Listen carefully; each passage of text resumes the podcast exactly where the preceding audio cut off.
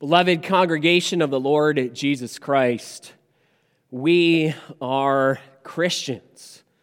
We bear the name of Christ.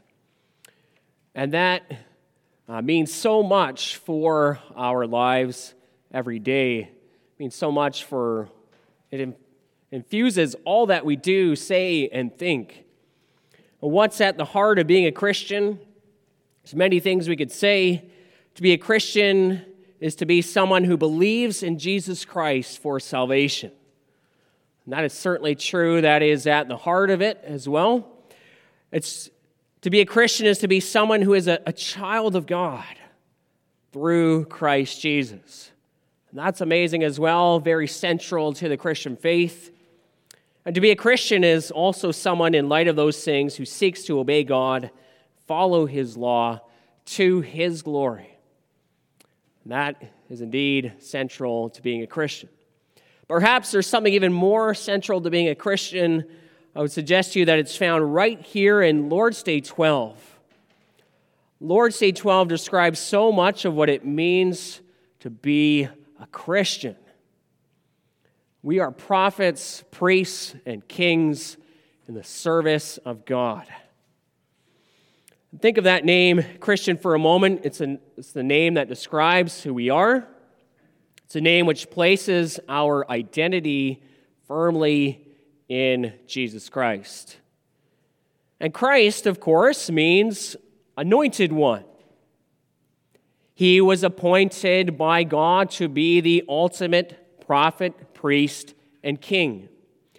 He was anointed by the Holy Spirit to fulfill those offices perfectly. We are called Christians. We are anointed ones in Christ Jesus. We share in the anointing of Jesus Christ. In Christ, God has appointed us also to these offices. As Lord's Day 12 says, we are members of Christ by faith. That means we are united to Christ by faith. We are part of his body. And because of that, we share in his anointing. And so, all of us who believe in Christ, we are prophets, priests, and kings. That is who you are. And that is also your calling. This is what it means to be a Christian. Describes so much of what being a Christian is about. That's what we're going to look at this afternoon. So that brings us to the sermon theme. God has anointed us to be prophets, priests, and kings in Jesus Christ. And we'll look at, first of all, speaking as prophets, and secondly, uh, serving as priests and kings.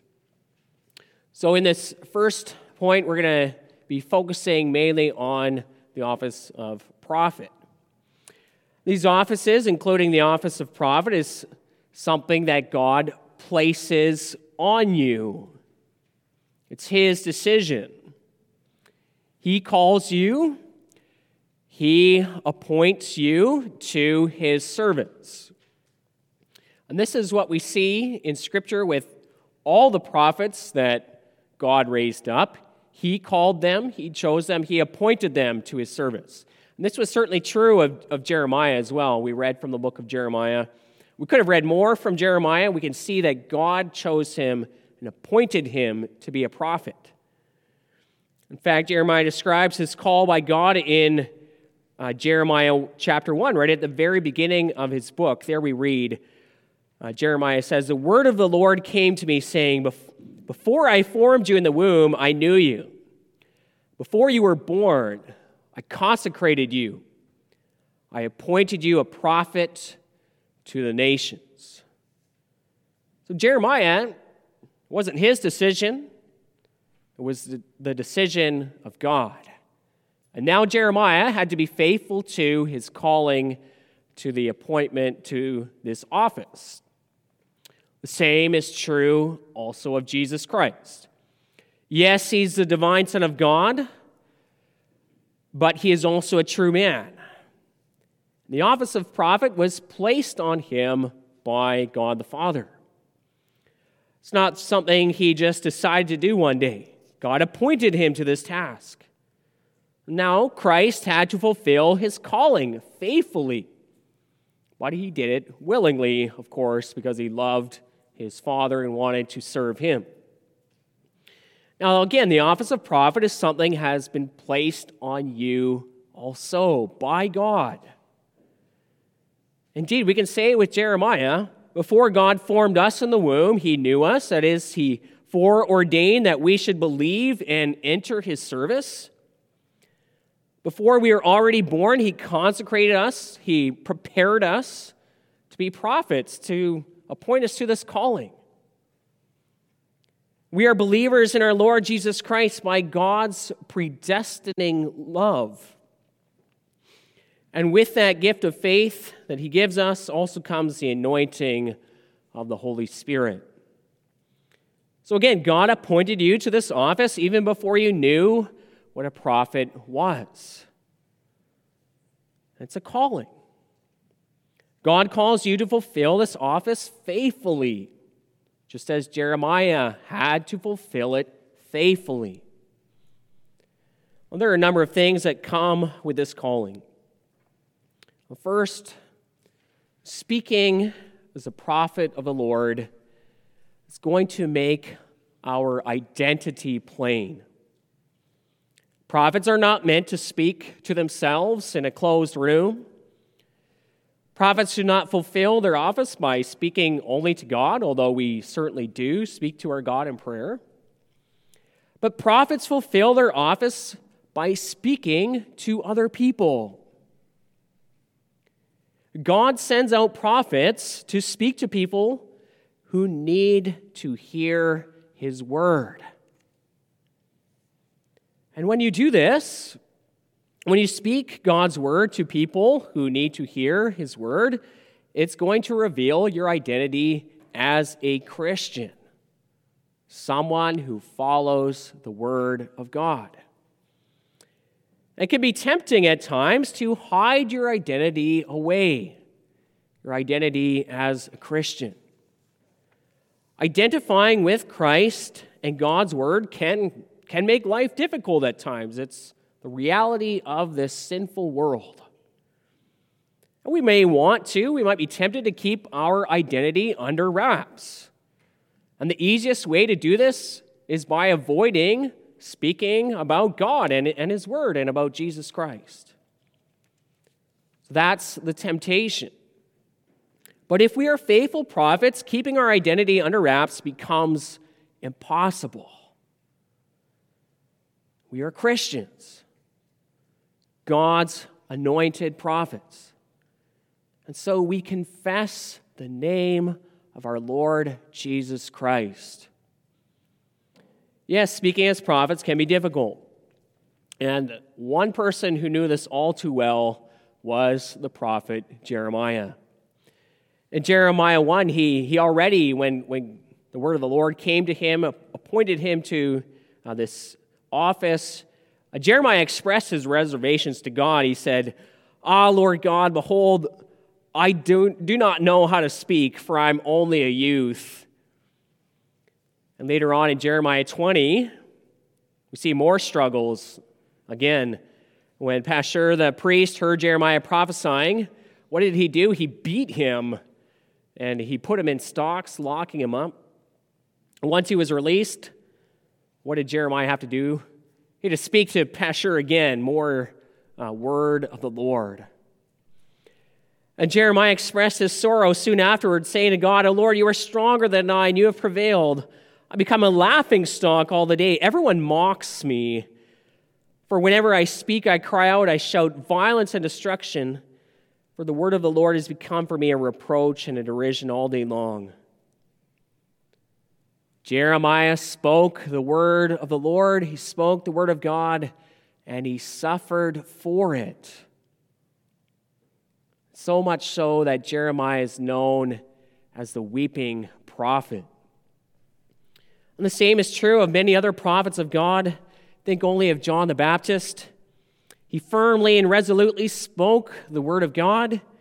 He even spoke to one of the Herods, declaring to him that his adultery, that his relationship uh, with someone else was adulterous, was sinful. Ended up costing John the Baptist his life. And then there's, of course, Jesus Christ, our chief prophet and teacher. Listen to the words of Christ. No one spoke the word of God like Jesus Christ. He's the ultimate prophet of God, and he spoke God's word to anyone. He resolutely spoke God's word, no matter what the cost. Didn't matter who they were, didn't matter how much power they had, didn't matter what social standing they had. He spoke the word of God.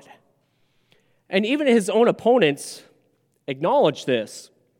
In Matthew 22, the Pharisees sent some of their disciples to Jesus and they said, Teacher, we know that you are a true, that you are true and teach the way of God truthfully.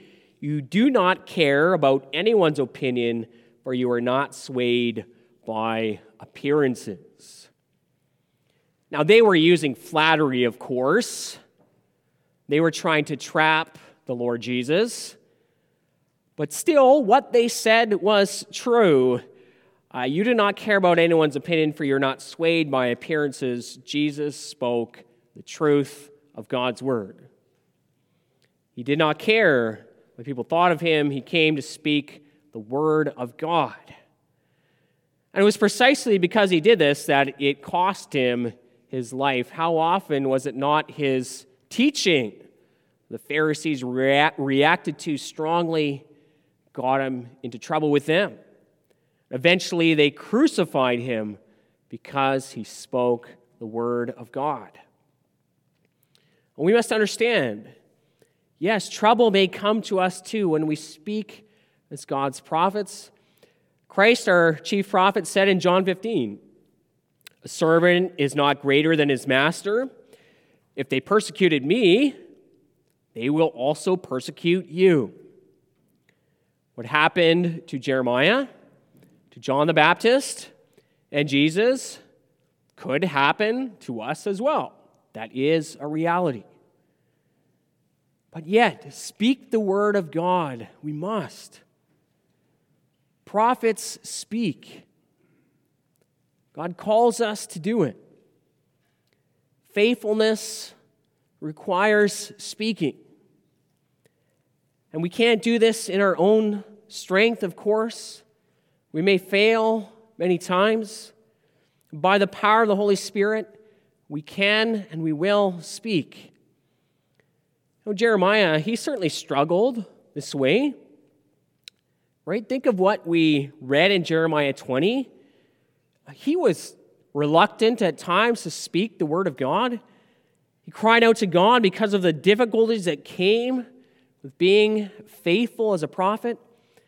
But he also confessed if I say, I will not mention him or speak any more in his name, there is in my heart, as it were, a burning fire shut up in my bones, and I'm weary with holding it in, and I cannot. He could not remain silent. He had to speak God's word. We may confess the name may we confess the name of Christ in the same way. We are Christians. This is our identity.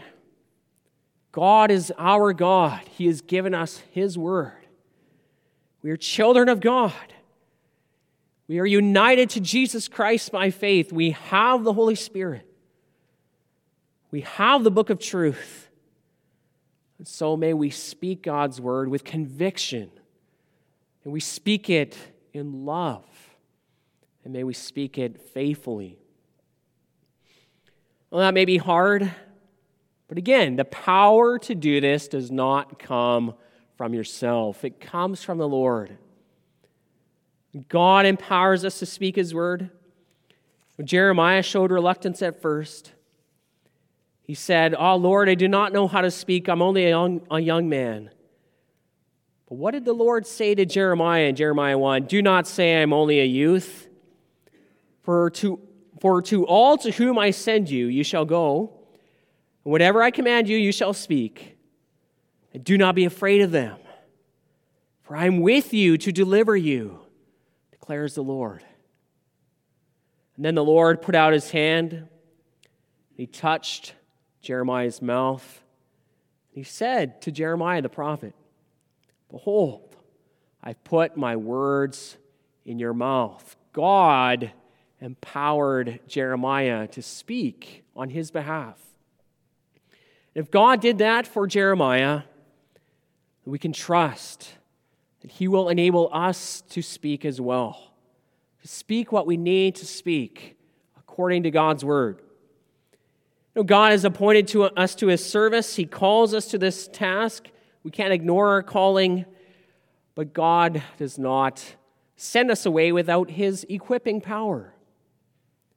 And he will grant us his Holy Spirit to do this more and more. So we pray to him Father, help me to fulfill my office as prophet. And there's blessing in this as well. There's blessing that comes, not only difficulty, but blessing that comes as speaking God's word. Think of Jesus Christ, our chief prophet and teacher. He proclaimed to us the very way of salvation.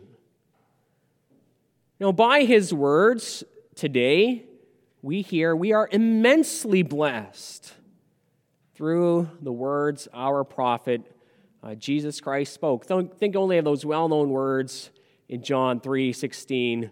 For God so loved the world that he gave his only Son, that whoever believes in him should not perish but have eternal life. Those are the words of our prophet, Jesus Christ. How many people have been blessed by those words that he spoke?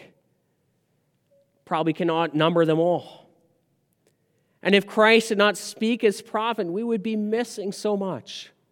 But here we have it, access to it every day. And when we speak and confess the name of Christ, we can bless others the same way. People find out about Christ through people speaking to them, through us speaking to them. People find out about salvation and about God through people telling others, hey, look at this. This is the Word of God. Now, let me tell you about Jesus Christ. This is the way to be saved look to the cross and believe in Jesus.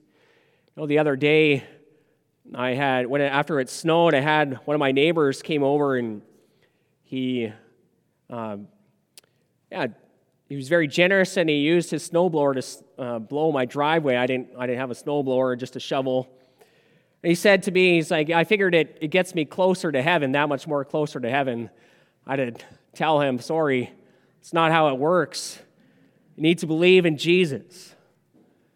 It's true. We need to tell others about the way of salvation because we don't know it on our own. Those people who do not know Christ don't know it on their own. We need to tell them. Let us confess Jesus as Lord always. That brings us to our second point. So, in our second point, we'll be looking at the offices of priest and king. You might be wondering why I'm combining them into one point. They're two different offices. Well, I'm doing that because of our reading from Jeremiah 33. And that passage, it closely intertwines these two offices. And we see that in the person and work of Christ also. His office of priest and king are closely intertwined. So let's dig into Jeremiah 33. There's a lot here. In this passage, the Lord promises to give his people a king. This king will be from the line of David. This king will uh, be just. He will do what is right. And we hear that promise in verse 14 and 15, where it says, Behold, the days are coming, declares the Lord, when I will fulfill the promise I made to the house of Israel and the house of Judah. In those days and at that time, I will cause a righteous branch to spring up for David, and he shall execute justice and righteousness in the land. So this king would not only fulfill God's promises to Israel and Judah, he would also fulfill God's promise to David. See, the Lord had made a covenant with David. You can read about that in 2 Samuel 7. He promised that one of his offspring would sit on his throne forever. We sang about that in Psalm 89. And God not only promised to establish David's kingship, he promised to maintain also the office of priests for the Levites. As the Lord says in Jeremiah 33, the Levitical priest shall never lack a man in my presence to offer burnt offerings um, and sacrifices forever. And listen to how committed God was to fulfilling these promises that the kingship of David would endure, that there would always be a priest. We read there a promise from God. Thus says the Lord, if you can break my covenant with the day and my covenant with the night, so that day and night will not come at their appointed time, then my covenant with David might be broken, my covenant with the, the Levitical priests, my ministers. And so God is saying here, do you trust that the sun will rise tomorrow? Well, yes, we do. Then trust also my promises concerning the kingship and the priesthood. I've promised that these things will happen. They're sure as the sun will rise tomorrow. That's how sure they are. He will faithfully do it. And notice how David's promised son is described here as well. God promised to cause a righteous branch to spring from, for David, one who would execute justice and righteousness in the land. And this was a vital part of God's promise to David. David's son would reign on David's throne forever only if he was a righteous king only if he obeyed God's commandments. And he had to obey God's commandments continually for the promise to come true. And despite the many failures in David's sons, God promised to still make this a reality. Of course, he would make it a reality in Jesus Christ, who is the King who fulfilled all righteousness. He is the righteous branch God caused to spring up from David's line. And listen to how Jeremiah 33 describes the significance, the benefit for us, God's people. There it reads In the days of that righteous king, Judah will be saved, and Jerusalem will dwell securely. And this is the name by which it will be called The Lord is our righteousness. Jesus Christ is the righteous king, the perfectly righteous king. And he, that king, is our righteousness before God. You know, often I try not to get into the finer points of theology in a sermon. I don't want the message to go over anyone's head. However, this afternoon, I'd like to point out one thing I think worth mentioning has to do with the matter of justification. Justification is all about how God declares us righteous before Him through the work of Christ. In Christ, we're declared not guilty, we're declared righteous before God's throne. Now, when we talk about that work of Christ for our justification, sometimes theologians speak about Christ's passive obedience and his active obedience. Let me define those terms. Christ's passive obedience refers to Christ's sufferings, his suffering God's punishment upon sin for us. And Christ's active obedience refers to Jesus fulfilling the law of God, so that Jesus' perfect righteousness, his perfect law keeping, might be credited to our account. And I would suggest, based on Jeremiah 33 and other passages of Scripture, there's a kingly role to Christ's active obedience, his positive fulfillment of the law of God. Think of the Old Testament kings. So much of their reign was concerned with keeping the law. The book of Kings always introduces a king as one who did what was evil in the eyes of the Lord, or, or as one who did what was right or righteous in the eyes of the Lord? Well, Christ, the King, did what was right in the eyes of the Lord. And he did it all the time. The only king to ever do this. He did everything God called a good king to do. He kept himself from idolatry, serving the Lord. He served the Lord all his days, no matter what. He helped the poor and needy, the oppressed. He fulfilled the law of love. And in this way, Christ fulfilled God's promise to David, and he is also our righteousness before God. He's our king. And He is our righteousness.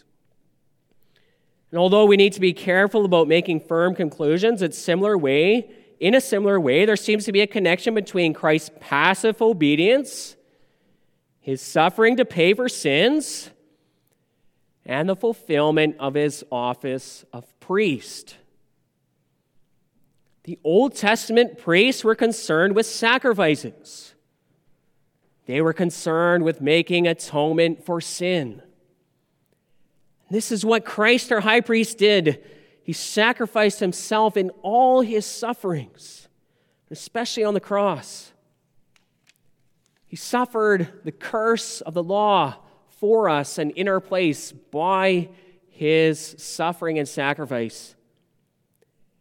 And because of that suffering for sin, our sins could be paid for by our great high priest, Jesus Christ, all of them. So, because of this twofold work of Christ as priest and king working together, we are perfectly justified in the sight of God through our Lord. Our sins have been paid for by his blood, the curse of the law removed by the suffering of Christ. The law has been fulfilled for us by his righteousness, his keeping the law. And not only that, through this work of Christ, we can serve as priests and kings to God. This is what we are. listen to how Jeremiah 33 puts this As the host of heaven cannot be numbered, and the sands of the sea cannot be measured, so I will multiply the offspring of David, my servant, and the Levitical priests who minister to me. Now, think about that language of stars in the sky, sand on the seashore. What does that remind you of? What's the language God used when describing Abraham's offspring? It refers to believers. And that same language is used here in Jeremiah 33 to describe the priests and kings that God will, would multiply to serve him. What does that mean? It means that this promise by God raise up all these priests, to raise up all these kings, is fulfilled in all believers. It's fulfilled in you, it's fulfilled in me, it's fulfilled in all of us who believe.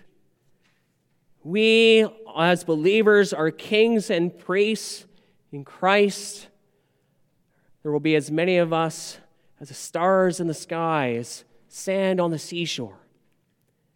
So now we serve our God as priests. That means following the example of Christ in our lives. It means offering our bodies as living sacrifices. Think of Christ not holding on to his life, giving it up in service of others. It means putting on a servant attitude, a self sacrificial mindset. It means giving up our lives to serve others for the glory of God. And being a priest also means putting on a lifestyle of holiness. Read through the book of Leviticus sometime. Can't help but be struck with the holiness of God as you read through Leviticus and how concerned God is about the holiness of the priests. So he's also concerned about our holiness. Serving as priests means to put on holiness a refusal to participate in unholy things. As believers, we serve God as kings.